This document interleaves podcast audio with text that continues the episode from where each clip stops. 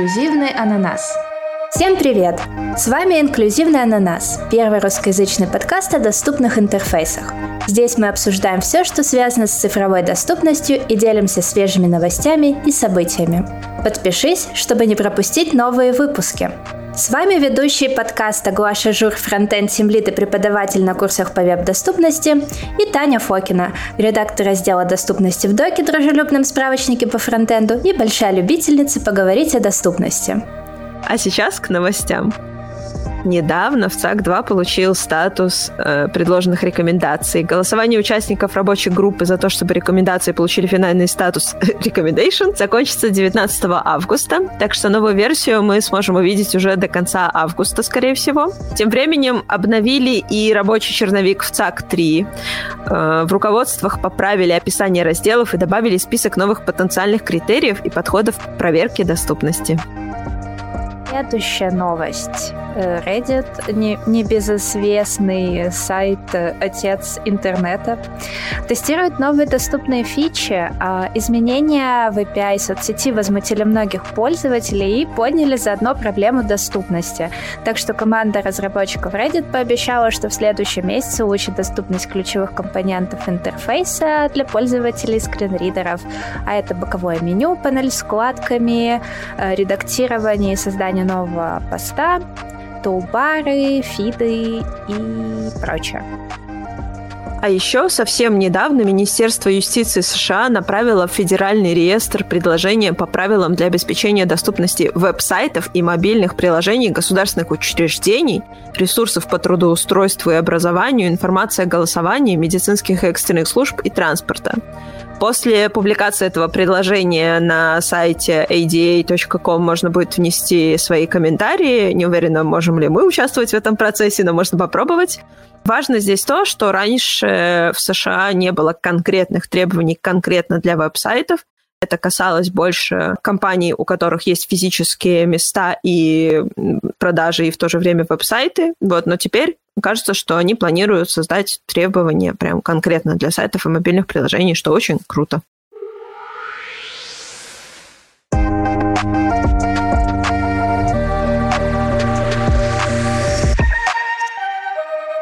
Таня, мы сегодня с тобой такую сложную тему затрагиваем, на самом деле. Она у всех просто на слуху. Каждый, я, я думаю, и ты, и я в своей жизни немало получили этого вопроса. А как же заставить компанию продвигать доступность внутри себя, внутри продукта, как продавать клиентам и так далее. Поэтому мы сегодня решили с тобой на, на коне въехать в эту тему и немножечко просветить э, тех, кто еще в своей жизни ни разу не задал этот вопрос. Может быть, после этого и не задаст. Вот, поэтому, надеюсь, у нас получится хорошо объяснить. Давай, наверное, с тобой какие-то предложим аргументы, с которыми вот я могу прийти к своему руководству и рассказать им, что доступность это очень важно. Какой бы ты аргумент привела чуть ли не первым? Если это менеджер, то он хочет в первую очередь услышать что-то про пользу компании, а не пользователей. Поэтому если заходить с этой стороны, я бы сделала упор на то, что доступный продукт более конкурентоспособный продукт, чем недоступный. А, Справедливо. И, да, однозначно. И компании с доступным сайтом есть больше шансов выиграть, обогнать других людей, другие компании на рынке и благодаря доступному интерфейсу к вам будут утекать клиенты ваших конкурентов. По-моему, это отличный аргумент. Мне еще, как менеджеру, бы очень сильно понравился аргумент, в котором содержится слово э, безопасность для компании. То есть э, мы не подвержены никаким юридическим рискам. Э, сейчас очень активно, в частности в США, ведется очень активно статистика по подсчету исков в день по доступности к разным компаниям. И э, есть такая статистика, что каждый день около 10 исков подается против компаний из-за недоступности их интерфейсов. Поэтому это тоже может быть очень крутым аргументом. Скорее всего, это как это его называют одним из самых первых э, мотиваторов для компании это именно юридическая мотивация. То есть вы обязаны по законодательству делать ваши интерфейсы доступными. Мне нравится идея о том, что вы можете сразу среагировать на иск и сделать свои интерфейсы доступными или хотя бы начать по чуть-чуть делать их доступными. Либо вы можете проигнорировать этот иск, и тогда есть большая вероятность, что вам не просто придется в итоге сделать ваш интерфейс полностью доступным, то есть потратить на это финансы, которые вы не собирались тратить, но еще и потратить деньги на полное сопровождение этого иска. То есть вам придется оплатить и свои издержки, и издержки вашего э, человека, который на вас подал в суд. Вот, так что да, юридическая мотивация очень важна. Сейчас в многих регионах мира есть законодательство о доступности. В США есть несколько законов, и одним из главных является ADA, Americans with Disabilities Act. Он сейчас действует, и он сейчас будет немножко обновляться. Вот в Австралии, в Ирландии, в странах Евросоюза тоже есть э, все эти законодательства. В Канаде, в Британии э, есть разные еще типы актов, для разных областей доступности, скажем так, например, в США есть специальные э, акты про видеоконтент и его доступность, в том числе там про видеоконференции и так далее. В Британии тоже есть все это, в Японии есть законодательство. То есть тот момент, когда это все начнет жестко требоваться, допустим, в Европе, он обязательно наступит. В США он уже наступил.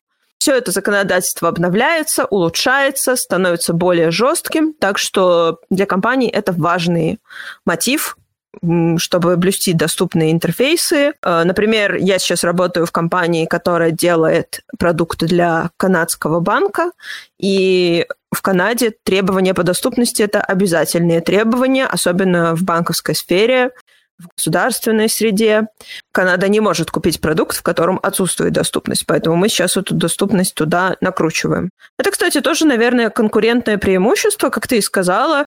Э, они выберут скорее компанию, которая сможет им обеспечить доступность и доступный продукт продать, чем какую-то компанию, которая не знает ничего о доступности. Это уже такая игра между бизнесом и бизнесом. Так что да, юридическая мотивация – важный пункт. Но не во всех странах есть какое-то законодательство про доступность, либо оно такое, необязательное, либо только для государственных компаний. Это очень частый кейс. Так что здесь можно говорить тогда о правах людей, о правах людей с инвалидностью в частности, а, о том, что каждый человек вне зависимости от своих своего физического состояния должен получать доступ к информации, должен иметь возможность э, читать книги, э, пользоваться какими-то банковскими приложениями, должен чувствовать себя человеком, должен иметь возможность как-то удовлетворять свои потребности, не только базовые, но и какие-то уже более продвинутые. Так что это очень важный аргумент, который, к сожалению, не всегда работает, потому что общество не всегда готово к тому, чтобы признавать права других людей. А, так что это не всегда срабатывает, но об этом всегда важно помнить, о том, что люди с инвалидностью — тоже равноправные члены общества, которые должны иметь возможность делать все то же, что и другие.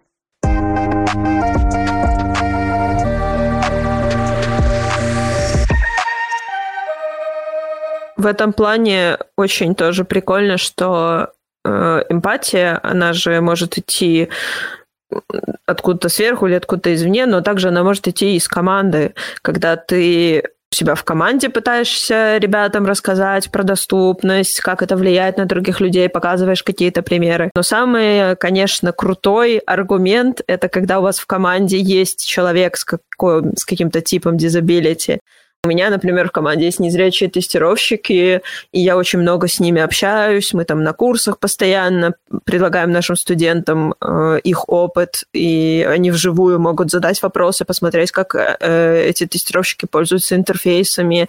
И вот этот вот момент эмпатии, он прям загорается в их душах просто и начинает дальше драйвить всей их работой. То есть человек, который даже у меня в команде не очень много занимается доступностью, он все равно потом идет куда-нибудь и случайно зацепив эту тему, он будет об этом рассказывать с горящими глазами, а вот мы делаем, мы занимаемся, мы думаем о таких людях, и вообще обо всех людях, и это важно. Сколько раз я практически растаскивала людей, которые, мои ребята, которые кричат, да, надо делать доступные интерфейсы, и другие ребята, которые, да зачем, да это все трата времени, денег, ресурсов и так далее.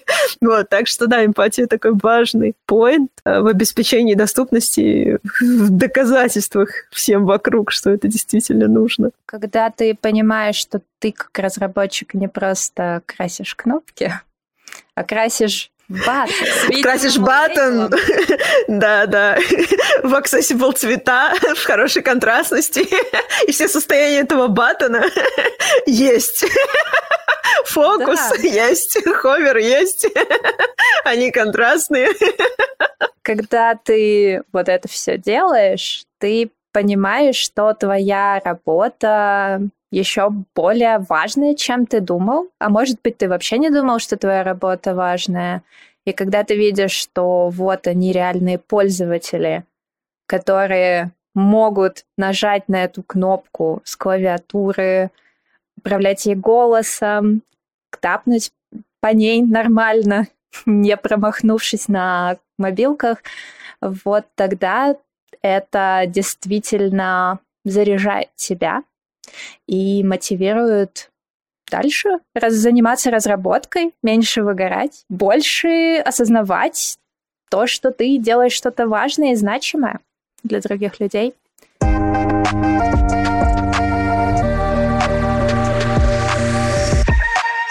И следующий не менее важный пункт — это расширение вашей аудитории, потому что благодаря доступному интерфейсу вы не только привлечете непосредственно людей с инвалидностью, но и их родственников, друзей. То есть на самом деле это потенциальная группа пользователей гораздо шире непосредственных пользователей.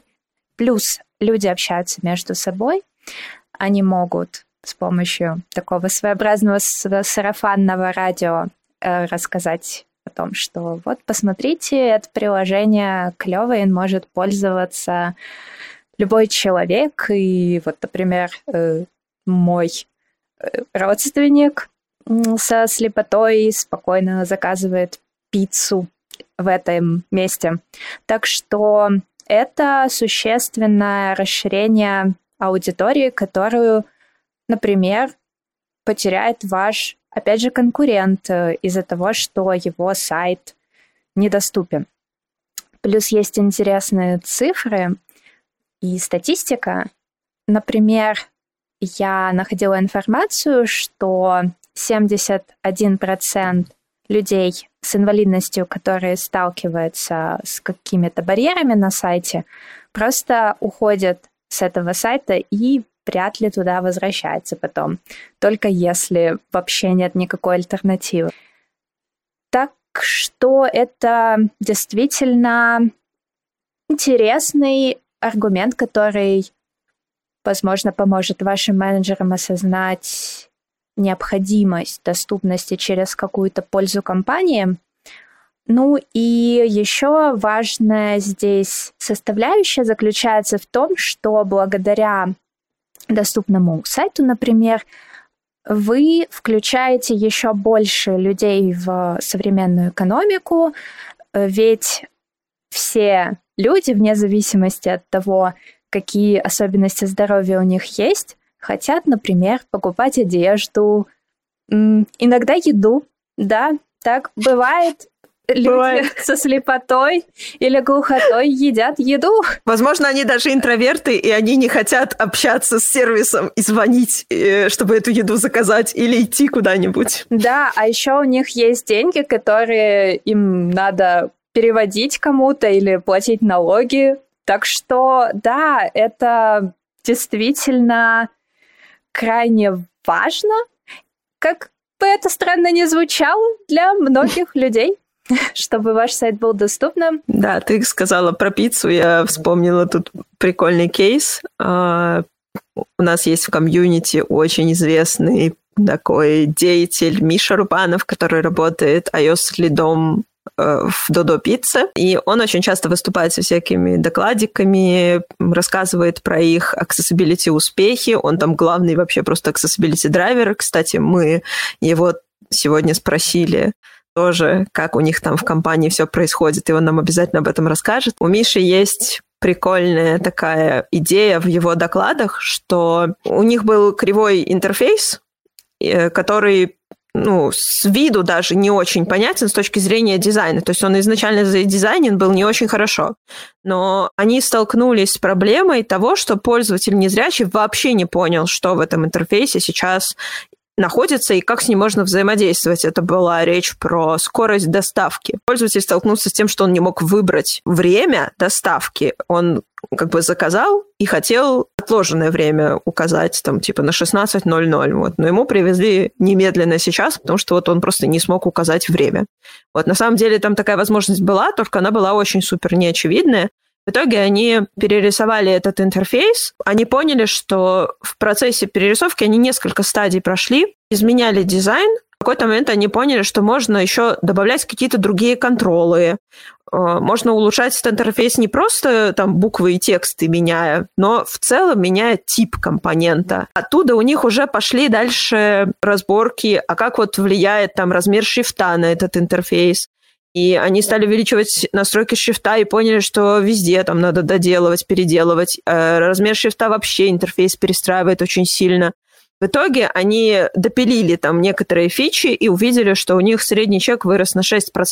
То есть пользователи стали после этих исправлений платить больше денег в компанию, то есть заказывать больше пиц. И ребята, они задумались, а действительно ли это связано, там, например, с настойками доступности или с тем, что они увеличили какие-то элементы интерфейса. Например, они увеличили очень сильно картинку. Картинка стала более очевидной, ты видишь пиццу, ты хочешь ее заказать, ты ее заказываешь. Чем больше пиццы, тем больше ты хочешь ее заказать. И они прям начали хакатонить после этого эффекта, что у них увеличились продажи. Они начали хакатонить и смотреть, какие типы еще интерфейсов они могли бы сделать другие в этом приложении. То есть они начали придумывать новые идеи. И это, по сути, один из аргументов – это то, что компания, которая занимается доступностью, они более склонны внедрять какие-то новые технологии, инновационные какие-то штуки добавлять. Они прям э, начинаются, ну, мозг начинает работать по-другому, и в том числе у дизайнеров, в том числе у менеджеров, и ты начинаешь какие-то инновации э, приносить в процессы рабочие своей компании. То есть это очень круто, и таким образом это тоже отличает компанию на рынке вот нетипичный интерфейс, но при этом он удобен будет абсолютно для всех, вне зависимости от того, есть у человека какие-то дизабилитис или нет. Я с плохим зрением хочу большую картинку, но я как человек голодный, я бы тоже хотела большую картинку. Вот, поэтому очень прикольный аргумент, что компании действительно более склонны к инновациям. И это, кстати, привлекает лучших разработчиков, лучших дизайнеров. То есть можно прям со всех сторон получить крутой эффект.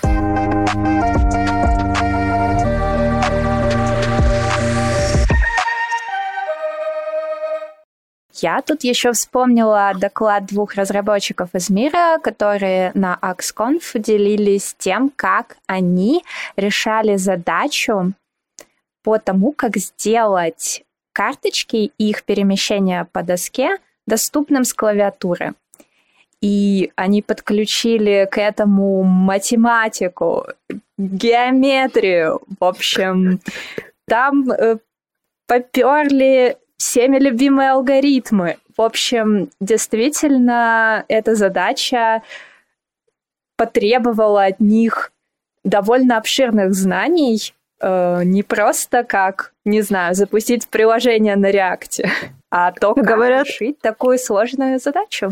Говорят фронтендеры, ничего не понимают в этой жизни, математику не используют, а эти бедняги, в них жизнь пришло accessibility, и они такие, блин, надо учить теперь математику, что-то, алгоритмы. Там, в общем, да, усложнилась жизнь разработчиков с приходом accessibility в их жизнь, собственно.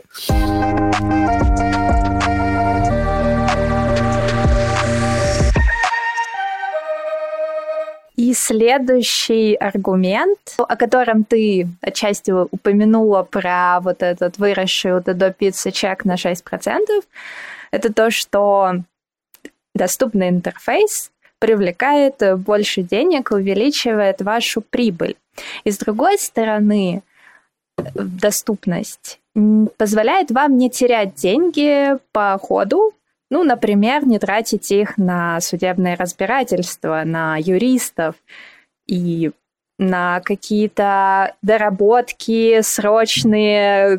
К завтрашнему дню у нас должна быть полностью доступная форма, иначе все будет очень плохо. То есть эм, она, с одной стороны, позволяет вам экономить какие-то деньги, которые вы могли бы с большей пользой потратить, э, чем тушить пожары срочные, и с другой стороны она привлекает деньги в вашу компанию.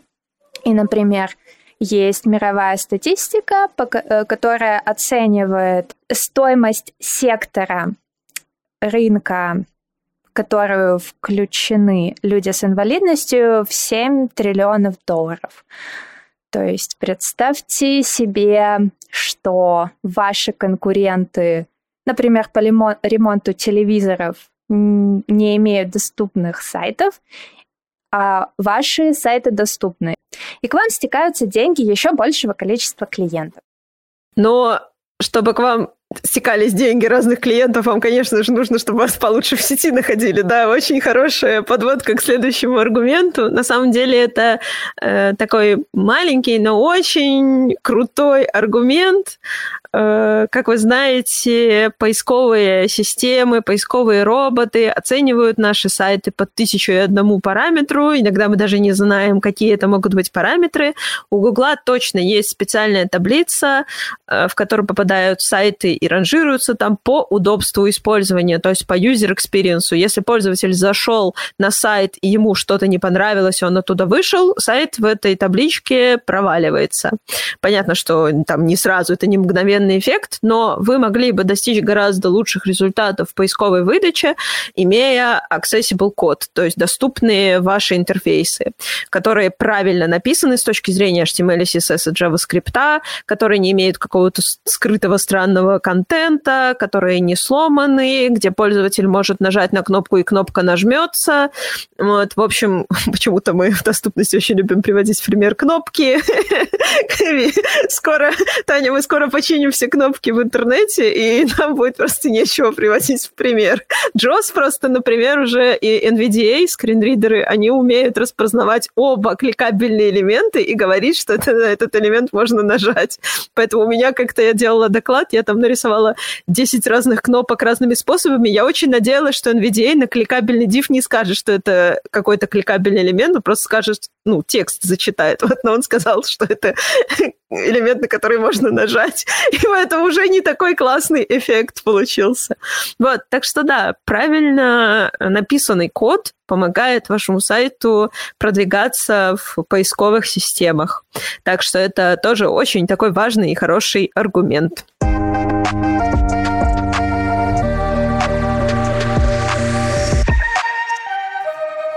А еще помимо этого, например, расшифровки или субтитры видео, которые отдельной дорожкой загружены, тоже повышают э, ваши шансы на то, что кто-то по какому-то запросу и совпадающим словам попадет на ваш сайт. Плюс картинки тоже очень даже неплохо так попадают в Google картинки при правильном альтернативном описании. Ну и еще один аргумент, который может мотивировать вашу команду думать о доступности, это то, что и доступные продукты, и доступный офис, например, рабочие места вашей компании, они привлекают больше сотрудников с разными бэкграундами, с разным опытом, с разной точкой зрения. И благодаря тому, что ваша команда становится еще более мультикультурной, за счет этого ваш продукт становится еще более инновационным, интересным, вы принимаете более креативные решения. И, например, это мультикультурность, это то, что сделала Кремниевую долину таким привлекательным местом для стартапов.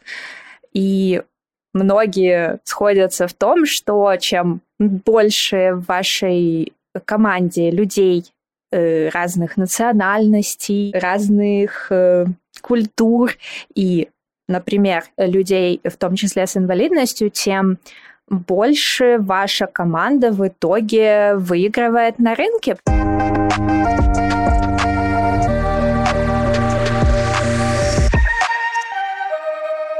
Мы обратились к нескольким ребятам, которые работают в компаниях, где задумываются доступности, и задали им три вопроса. Первый – это откуда взялась потребность доступности у компании.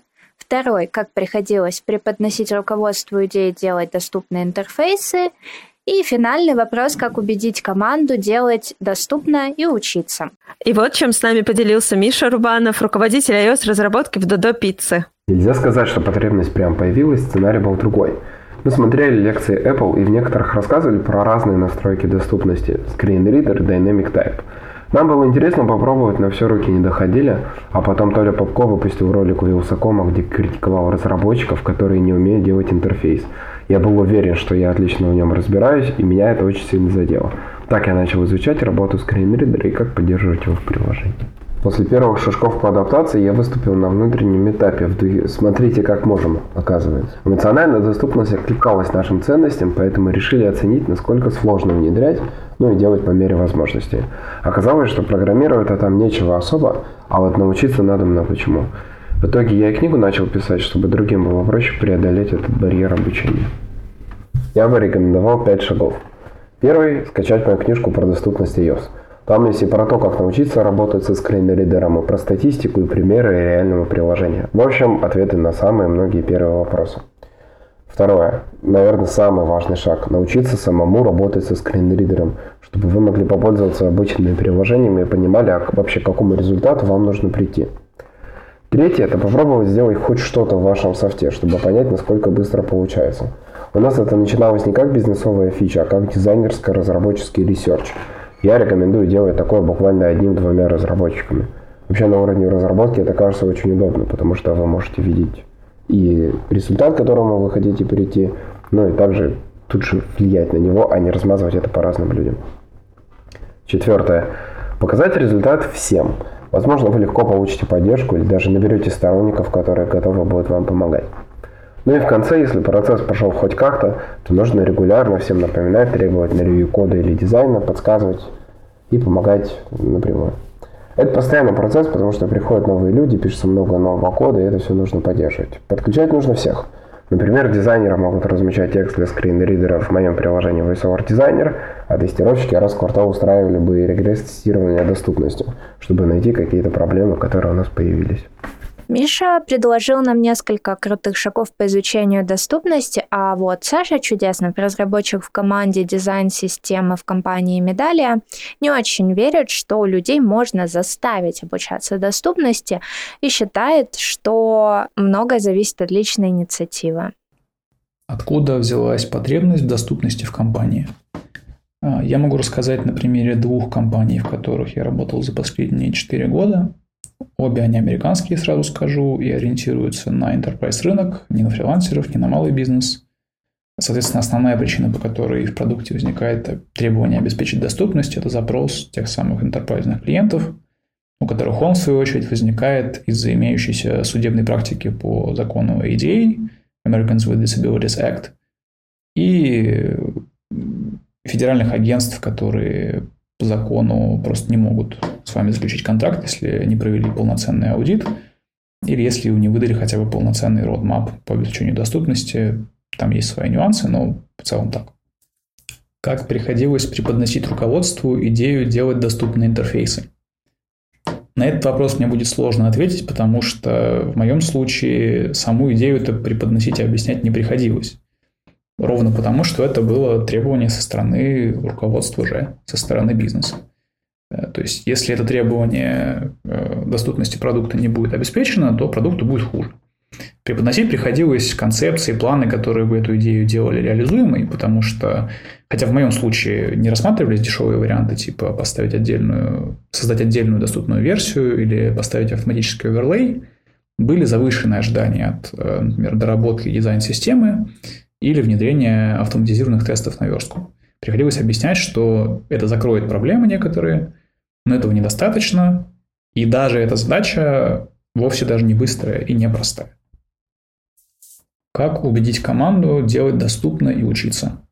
Это самый сложный вопрос, наверное, и вопрос, на который мне лично сложно будет отвечать всерьез, потому что я не очень верю в то, что можно убедить людей делать доступно и чему-то учиться, если изначально их мнение противоположное, они считают это чем-то неважным. Э, вот почему. Если такие убеждения у людей есть, они в лучшем случае все свалят на вас, а в худшем случае они будут вам еще активно противостоять. Э, убедить можно людей в чем-то конкретном, э, в правильности каких-то решений, отговорить каких-то плохих решений. Например, от покупки какого-нибудь агролея, который я даже называть не буду, потому что они судебными исками кидаются. Э, и, собственно, не решив фундаментальных проблем. В этом можно убедить.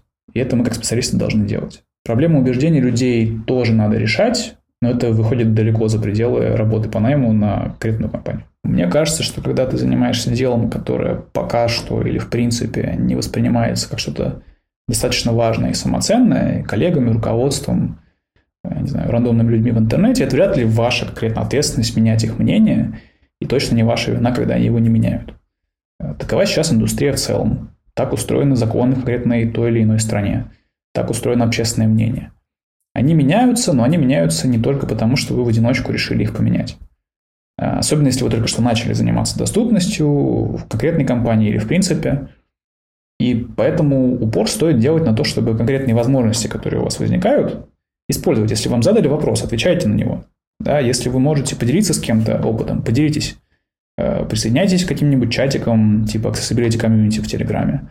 Общайтесь с людьми, которые занимаются тем же, что и вы. Э, и так вы поймете, что работает, что не работает. Алекс Лилико Терещенко, свободный художник и любитель стандартов, тоже считает, что многое зависит от твоей инициативы, пусть и не всегда удается ее продвигать. Вот что он написал нам.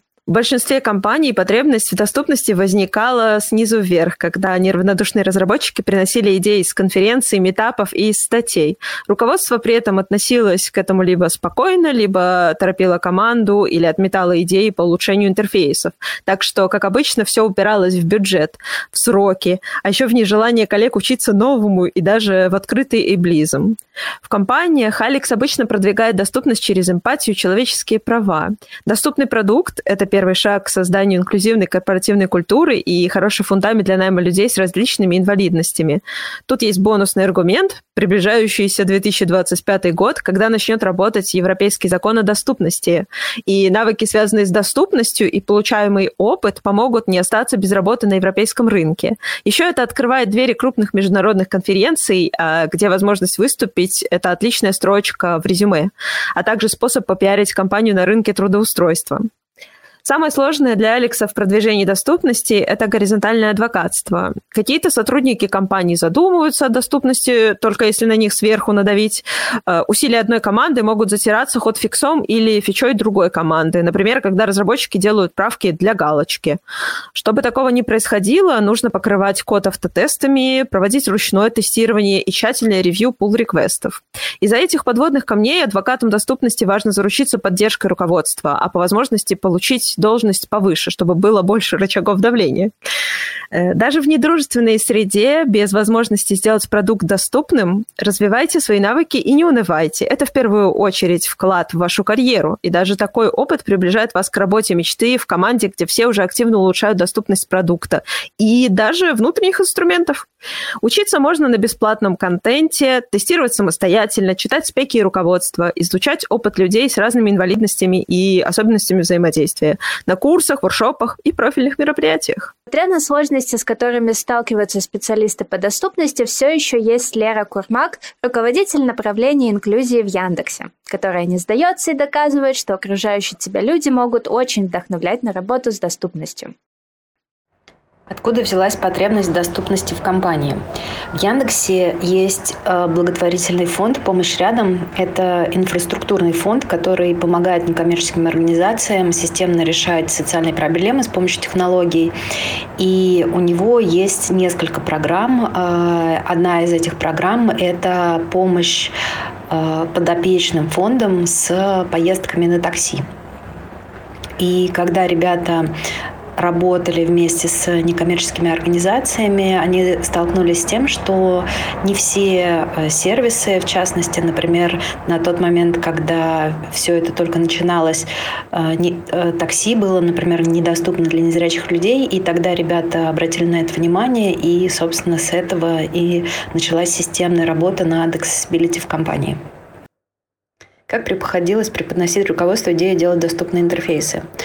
Очень важно понимать, что нет некоторого мифического вакууме руководства. Всегда, когда вы говорите э, с руководителями сервисов о адаптации сервисов. Это конкретные люди с конкретной мотивацией, с каким-то конкретным контекстом, в которых они сейчас находятся. Сервис может быть э, в самом, например, зародыше или очень сильно трансформироваться. И всегда очень важно все вот эти контексты и нюансы учитывать, когда мы говорим про адаптацию сервисов. Всегда важно понимать, в каком состоянии сейчас сервис. И э, вот эта вот фраза преподносить, она, конечно, зависит от э, этого самого контекста. Как убедить команду делать доступно учиться?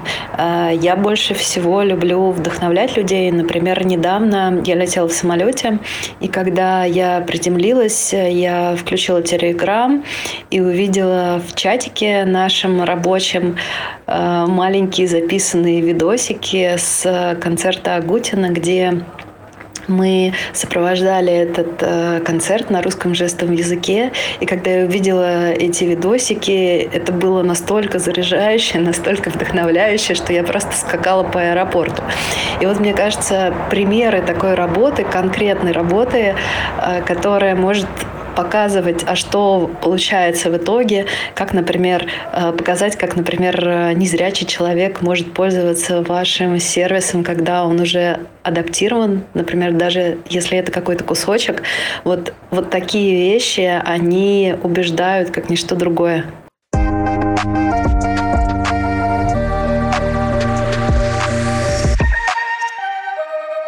Мы предложили вам очень крутые аргументы, прям целый набор. Наверняка сюда можно будет еще что-нибудь добавить. Также хотели бы рассказать вам немножко про то, как крупные компании внедряют доступность в свои процессы, какие продукты они делают, Естественно, есть прям самые большие, это такие, как Apple, Google, Microsoft, IBM, прям, которые много разговаривают о доступности, постоянно мелькают на конференциях, плюс они делают свои собственные конференции, у Apple и у Google и у Microsoft. На конференциях всегда есть разделы про доступность, они всегда рассказывают про свои э, инновации, про свои разработки в этой области. Вот в мобильной разработке, например, очень много чего изменилось за последние несколько лет, и в частности за этот год добавились добавилось много крутых фич э, с точки зрения доступности и ее реализации, в частности, то есть именно для разработки. Э, эти крупные компании, они не только делают свои продукты доступными, стараются, вот, например, Apple очень давно, еще в 2000 году,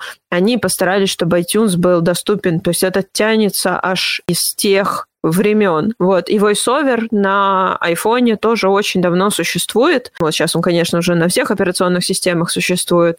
VoiceOver — это скринридер, который с экрана может все зачитывать. На всякий случай поясню. Google тоже очень много работает над э, доступностью своих интерфейсов, но также они требуют, чтобы все разработчики тоже делали свои интерфейсы доступными. У Гугла прямо в препроверке перед паблишингом приложения есть обязательно раздел на проверку доступности, они его тоже апдейтят. У Гугла есть много инструментов именно для разработчиков, чтобы можно было эту доступность проверять. Например, взять тот же известный нам всем Lighthouse, где есть не только проверка на перформанс и хорошие практики и SEO, но есть еще также проверка на accessibility вашего проекта. Вот понятно, что все нельзя автоматизированно проверить, мы всегда об этом говорим, но э, очень много ошибок можно поймать именно на таких автопроверках.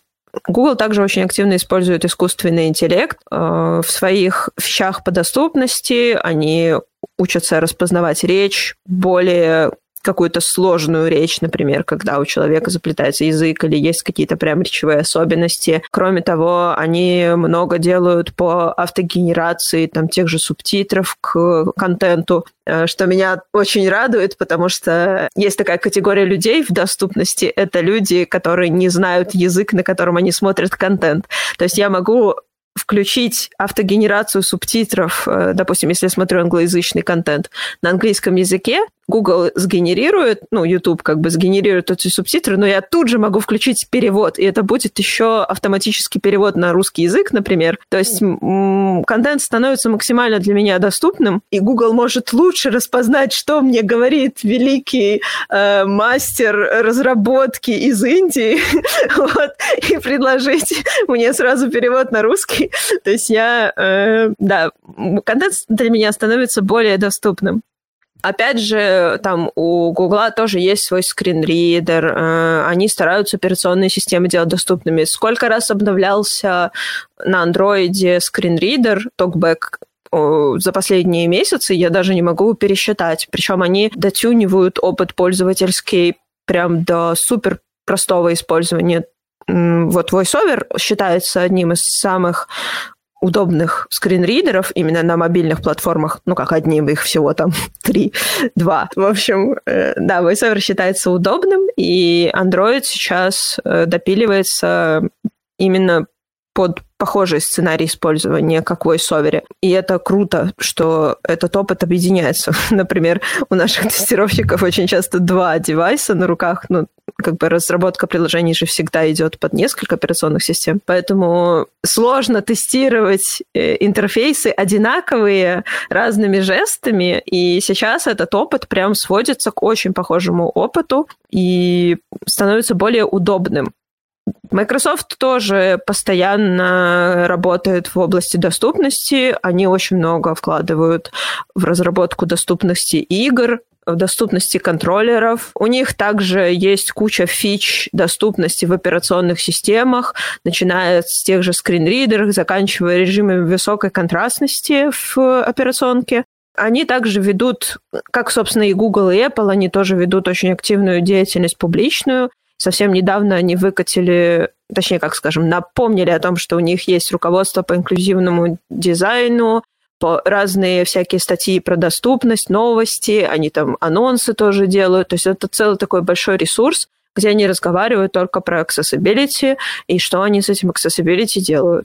Также IBM, у него тоже куча гайдлайнов по доступным интерфейсам. Эти гайдлайны прям э, с точки зрения всех членов команды описаны, то есть будь ты там менеджером, дизайнером, разработчиком, тестировщиком, для тебя есть какая-то информация полезная, которую ты можешь воспользоваться. Вот, мы также начали снова пользоваться их инструментом. У них есть э, в вебе э, Accessibility Checker, он так называется IBM Accessibility Checker. Они его не очень давно обновили, он очень крутой и удобный, то есть там тоже можно свои сайтики протестить на доступность. Есть еще, конечно же, куча небольших компаний, которые занимаются доступностью. Есть еще другие всякие большие. Мне, например, очень понравилась история с Reddit, которую мы в начале новостях затронули. Может, чуть-чуть Таня, подробнее расскажешь, что там происходит у них. Да, да, очень интересная история.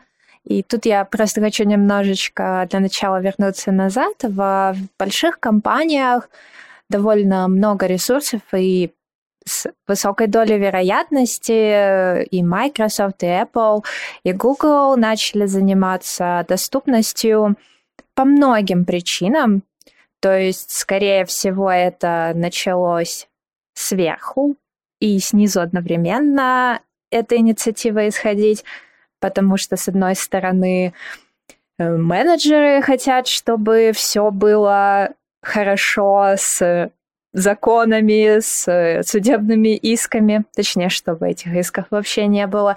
И с другой стороны, есть э, разработчики, которые хотят еще больше пользователей радовать. А, а Reddit — это история о том, как пользователи надавили на компанию. В общем, если коротко, то у Reddit есть довольно древняя API, которая долгое время была бесплатным, и благодаря этому API, собственно, жило огромное количество клонов Reddit, разных клиентов для Reddit, которые были гораздо более доступны, чем сам Reddit. Например, приложение. И в какой-то момент пару месяцев назад SEO компании решил сделать это API частично платным. И поэтому разные клиенты начали э, кануть в лету. Э, например, был очень известный и популярный клиент Apple, который перестал существовать из-за этих изменений. И кажется мне, что-то не так SEO как минимум двумя SEO двух компаний, не будем называть их по именам, а, хотя можете погуглить SEO Reddit, которые теперь ненавидят все пользователи этого замечательного ресурса. В общем, э, они начали выкатывать разные обновления, которые сделали невозможным существование других клиентов. И дальше люди одна группа людей начала возмущаться тем, что почему вы делаете все это платным, куда катится этот мир, а другая часть пользователей, например, реддиторы со слепотой, начали устраивать свои протесты, потому что они не могут пользоваться нормально приложухой Reddit со скринридерами.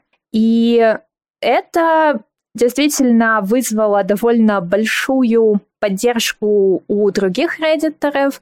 Они присоединились к движению пользователей скринридеров. И, в общем, в итоге Reddit и команда разработчиков сказала, хорошо, хорошо, в следующем месяце мы все исправим, все станет хорошо, доступно, и, пожалуйста, только не бейте нас. В общем, это очень интересный пример того, как инициатива исходила от непосредственных пользователей продукта, даже не разработчиков. Хотя, может быть, среди разработчиков Reddit были люди, которые тоже хотели что-то сделать, но у них были связаны руки. Но, тем не менее, очень-очень интересный кейс. Так что, может быть, если в вашей компании совсем отчаянная ситуация с доступностью, имеет смысл посмотреть на фидбэк, который дают ваши пользователи, э, или обратиться к ним как-то, чтобы они вылили свое негодование в какое-то публичное поле. Да, вот Таня сказала про фидбэк пользователей. Мне кажется, это один из пунктов, по которым вы точно можете начать работу над улучшением доступности своих продуктов. Понятно, что есть аргументы, как все это лучше сделать, есть какие-то кейсы успешные или условно успешные. Много кто ничего вообще не рассказывает про свою работу с доступностью, а хотелось бы послушать, узнать и так далее. Но хочется же что-то делать, как-то подступаться, с чего-то начинать, собственно, работу над доступностью, особенно если у вас в компании вообще никогда никто никто об этом не говорил. Понятное дело, что можно начать с себя и попробовать как-то рассказать ком- команде, например, про то, что есть такая штука.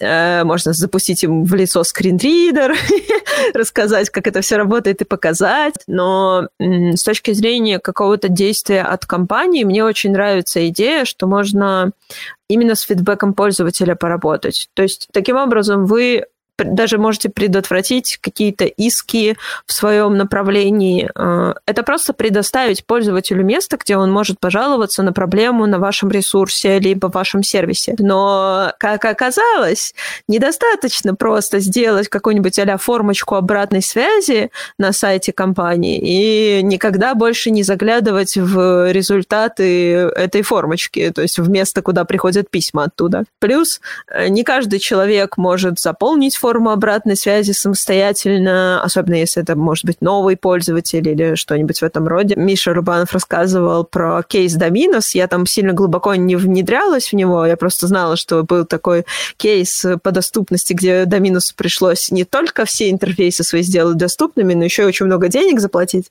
Вот. И там был как раз момент, что пользователи обратились, мы не можем заказать пиццу, им сказали, вы можете, позвоните по телефону. То есть вы можете, у вас есть альтернативный способ, если у вас через сайт не получается, закажите по телефону. И они провели эксперимент, они 45 минут пытались заказать пиццу. То есть они пытались позвонить, дозвониться, их куда-то перебрасывало, там что-то вообще невероятное происходило. То есть пользователь не всегда может обратиться к вам по каналу, который вы ему предоставляете. Поэтому нужно этих каналов давать целый веер для разных типов пользователей. Не забывать, что есть те, которые не видят, есть те, которые не слышат, слышат и не могут позвонить, те, которые не могут говорить, те, у которых нет рук, чтобы набрать там номер или еще что-нибудь в этом роде. Типов пользователей очень много, и поэтому предусмотреть возможность оставить фидбэк обязательно нужно различную.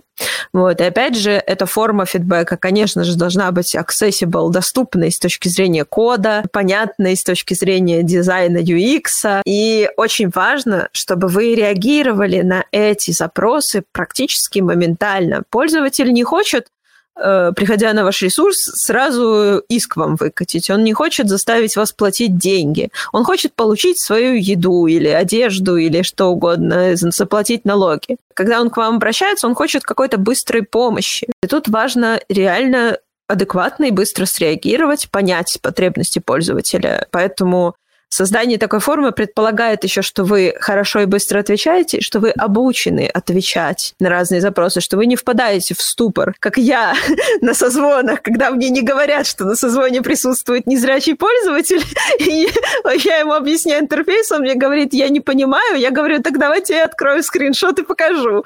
Вот.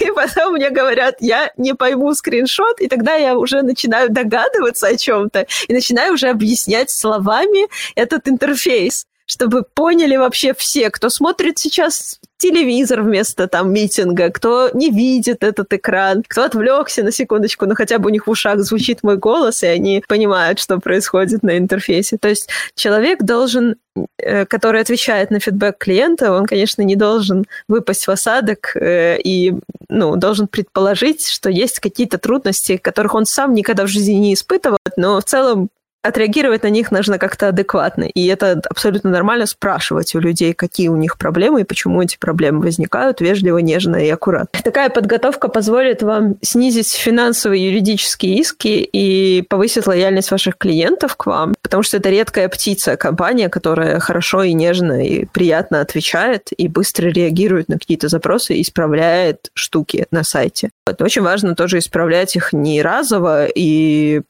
ну, как бы какими-то быстрыми заплатками, а подумать нормально. Если уж прилетел такой запрос один, но он прилетит и другой похожий запрос. То есть нужно место исправить хорошо и качественно, потратить на это время, иначе придется потратить на это гораздо больше времени. То есть получить от клиента фидбэк и правильно его обработать, и правильно запустить его в работу в компании, в команде, это хороший первый шаг для компании, который заимпровит сразу много областей.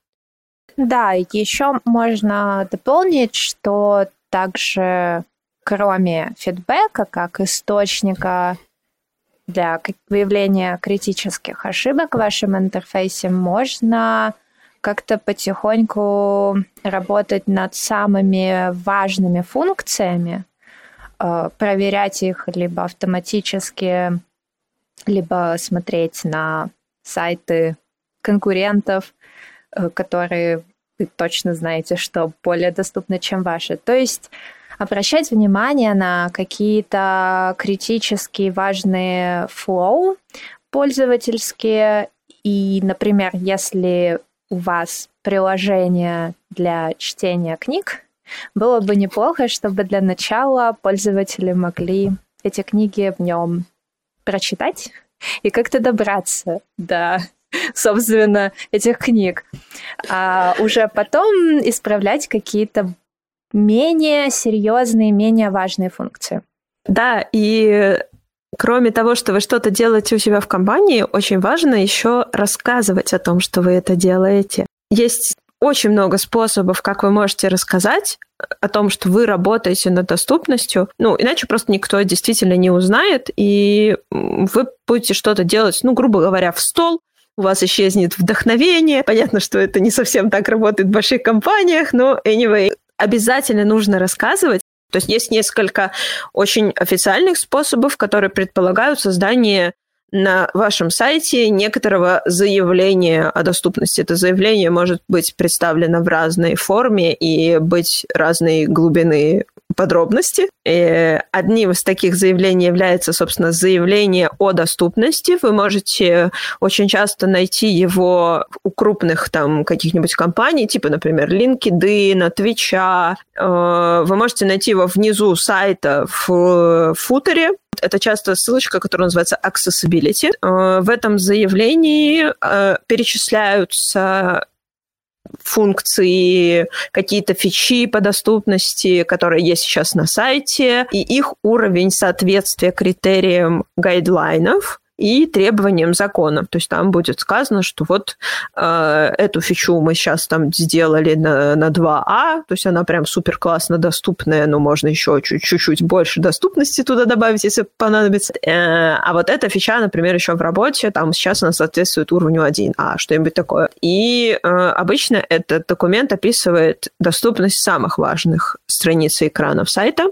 Также вы можете у себя на сайте разместить заявление о соответствии. Это коротенький документ, он просто говорит о том, что ваш ресурс соответствует э, гайдлайнам WCAG такого-то уровня, такого-то, такой-то версии гайдлайнов. То есть, например, в ЦАК 2.1 уровень AA. Также вы можете у себя еще разместить заявление об оценке в случае, если вы проводили аудит своего ресурса, либо какая-то аудиторская компания проводила этот аудит, и она предоставила вам результат этого аудита в формате какого-то отчета, вы можете предоставить такое заявление об оценке, мол, мы себя проверили или они нас проверили, э, доступность присутствует, отсутствует, там, ну, в общем, по результатам, что называется. Ну, смысл, конечно, все эти заявления делать Э, если у вас вообще нет доступности, ну, лучше не надо, лучше не надо провоцировать комьюнити, вот. но, с другой стороны, если вы нач- начали работу над этим всем, то уже хорошо иметь информацию о том, что вы это делаете каким-то из способов. Также еще вы можете составить э, такой отчет, называется ФПА. Это шаблон добровольной доступности продукта. То есть это документ, грубо говоря, табличка, где вы пишете э, название своей компании, к какому вы относитесь там категории рынка, чем вы занимаетесь, какой у вас сайт и так далее. То есть какую-то предоставляете информацию о компании, и дальше вы э, составляете таблицу, которая представляет собой список критериев из гайдлайнов, Первый столбец – это список критериев, второй столбец – это ваш э, статус по этому критерию, то есть вы его поддерживаете у себя на сайте полностью, либо вы его частично поддерживаете, либо этот критерий вообще к вашему сайту никакого отношения не имеет. Например, если у вас сайт, где просто тексты, вы там никогда не собираетесь не вставлять ни видео, ни музыку,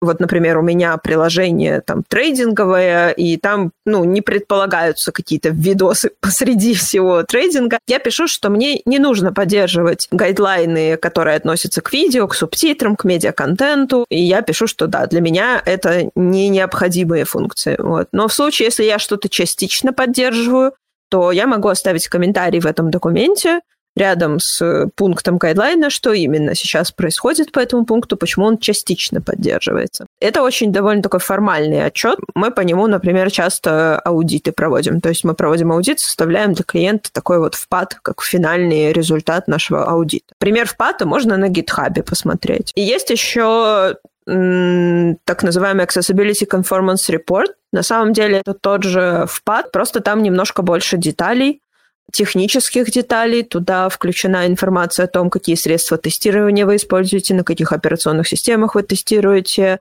Э, со с какими скринридерами и так далее. Плюс там могут быть какие-то еще технические дополнительные детали в плане там разработческие какие-нибудь. Э, на моем опыте такой репорт требуется больше как B2B репорт. То есть если я продаю свой продукт какой-то другой компании, то я предоставляю им вот этот вот conformance репорт. Сейчас у меня, собственно, я на работе так и делаю. Мы заполняем этот репорт и показываем клиенту статус текущих наших работ по этому репорту. Так что да, это такие супер формальные способы, э, как рассказать о доступности вашего продукта либо сайта. Таня, знаешь какие-нибудь неформальные способы? Целая куча. Бери не хочу. Ну, многие компании делают официальные пресс-релизы. Это может быть их сайт, их блог, э, подкаст или, например, какой-нибудь сайт TechCrunch или еще чего-то, или Wire. Очень популярная площадка для всяких таких пресс-релизов. И, например, э, PlayStation так часто делает, Xbox так часто делает. Когда они запускали свои доступные контроллеры, они как раз и делали такие пресс-релизы, рассылали их по всяким сайтам э, геймерским или каким-нибудь техногиковским. Так что это реально довольно популярная штука, довольно популярный способ распространения информации о каких-то доступных фичах. Но это более подходящий способ для крупных компаний. А если у вас небольшая компания, то обычно это посты в своем блоге или в каких-то официальных соцсетях компании. Э, и, наверное, вот здесь даже больше какого-то движа, может быть, потому что если на этой площадке есть комментарии, то люди смогут делиться своим мнением, и ваша пиар-команда может общаться с пользователями и даже, например, быстренько находить ошибки и рассказывать о них вашим разработчикам и выкатывать э, ход фикса по ходу обсуждения какой-то новости. Так что это довольно прикольный способ. Ну и, конечно, новости. Опять же, это может быть ваш блог, это могут быть сайты каких-то дружественных вам компаний или какие-то большие агрегаторы. Многие компании, которые разрабатывают игры, любят посылать засылать своих разработчиков на эти конференции и рассказывать э, на них о том, что они клевого в плане доступности делают. А если это, например, Microsoft, у которого есть своя э, конференция, свой шоу-кейс Xbox, там у них есть целая секция про доступность не только их Э, платформ, но и разных игр. Э, на последнем, например, Summer Game Fest это тоже еще одна игровая конференция. Там тоже была секция про доступность, и были представления разных инди-игр, где небольшие команды разработчиков прямо делали упор на то, что их игры доступны, и они их тестировали с разными пользователями. Это очень круто. Ну и, например, Google I.O. из мира веба и мобильной разработки, у них там тоже есть секция про доступность, что они планируют выкатить и что они уже выкатили в этом году.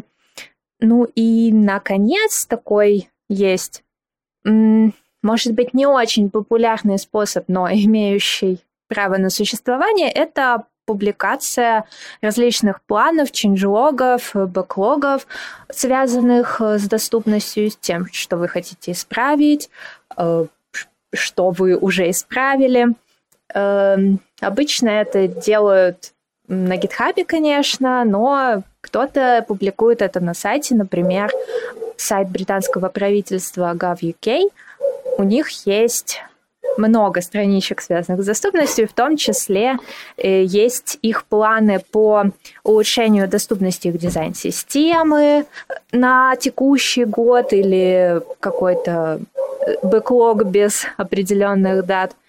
В общем, это тоже один из способов быть прозрачным, рассказывать, куда движется ваша компания в плане доступности, занимается ли она ей, уделяет ли она ей внимание.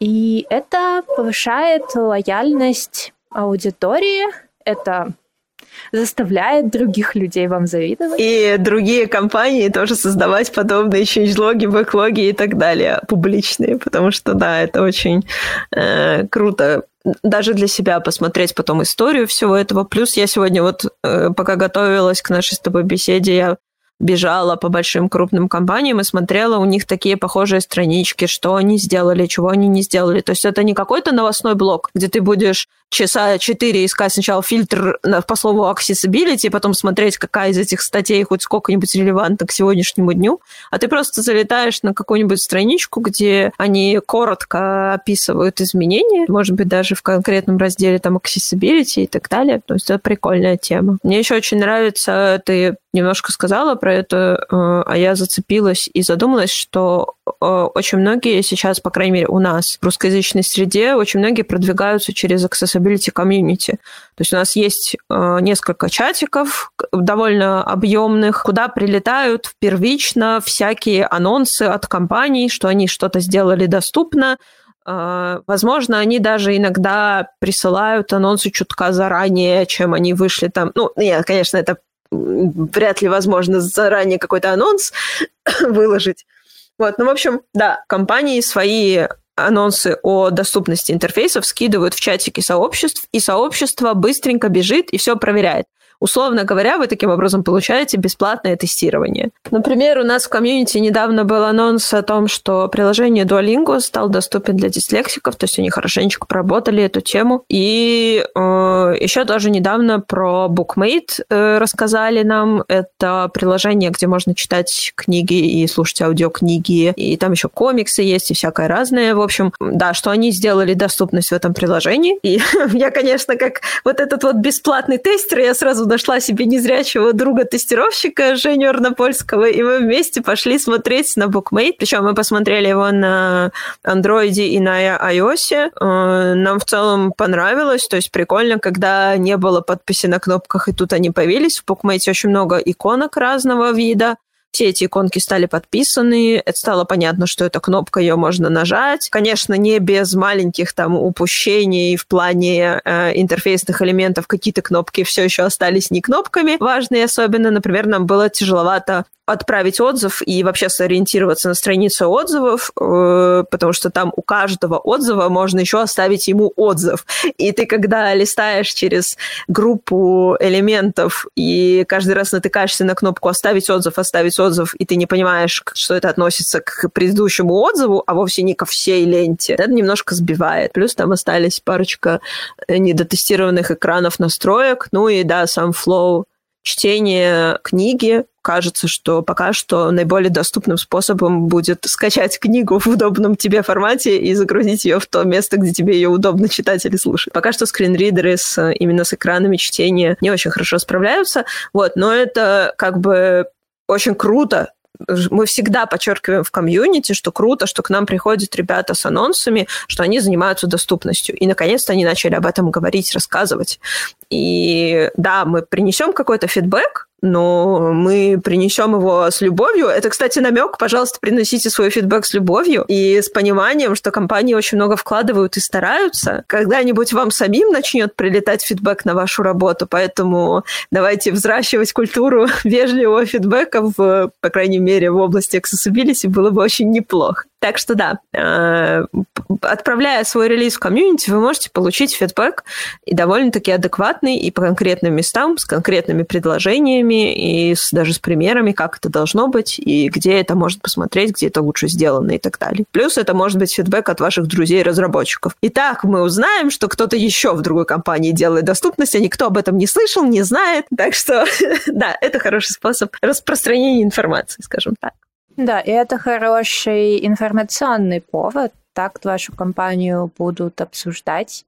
О вашем продукте, может быть, до этого не знавшие люди узнают. Так что здесь, я бы сказала, много есть преимуществ такого формата э, общения со своей аудиторией или с потенциальной аудиторией. Как всегда, доступность, она на поверхности кажется, что никто это не заметит, и, или и я обожаю, когда люди говорят, э, моим сайтом не пользуются люди со скринридерами. Вот, ну, вот знают, вот, понимаешь, знают они, что ни разу к ним не зашел такой пользователь. Как проверить, что они заходили? Как вот мы узнаем, что да. к нам пользователи приходили? Вот это тоже очень ну, часто. Да, это еще частый вопрос, как отследить скринридеры.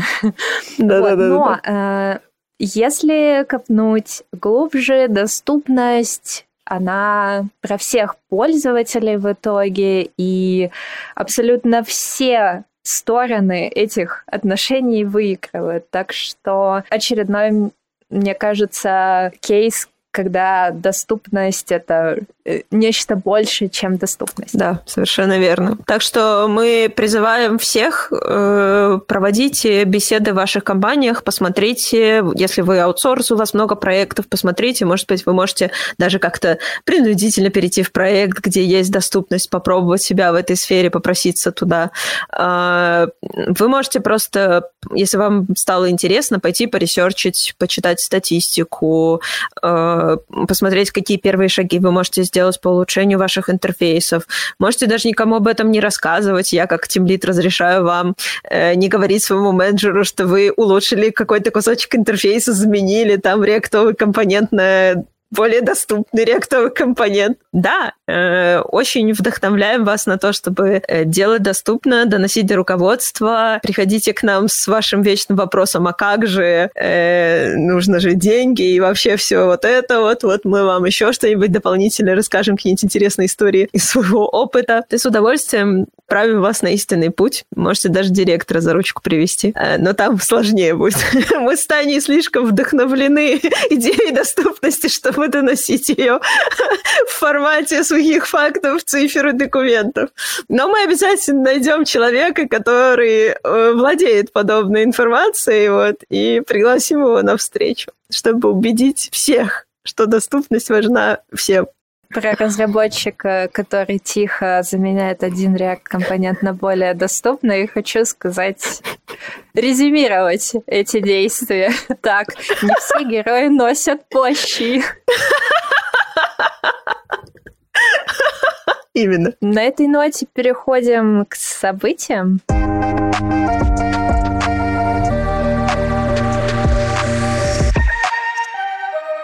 И у нас накопилось довольно много событий э, в мире доступности.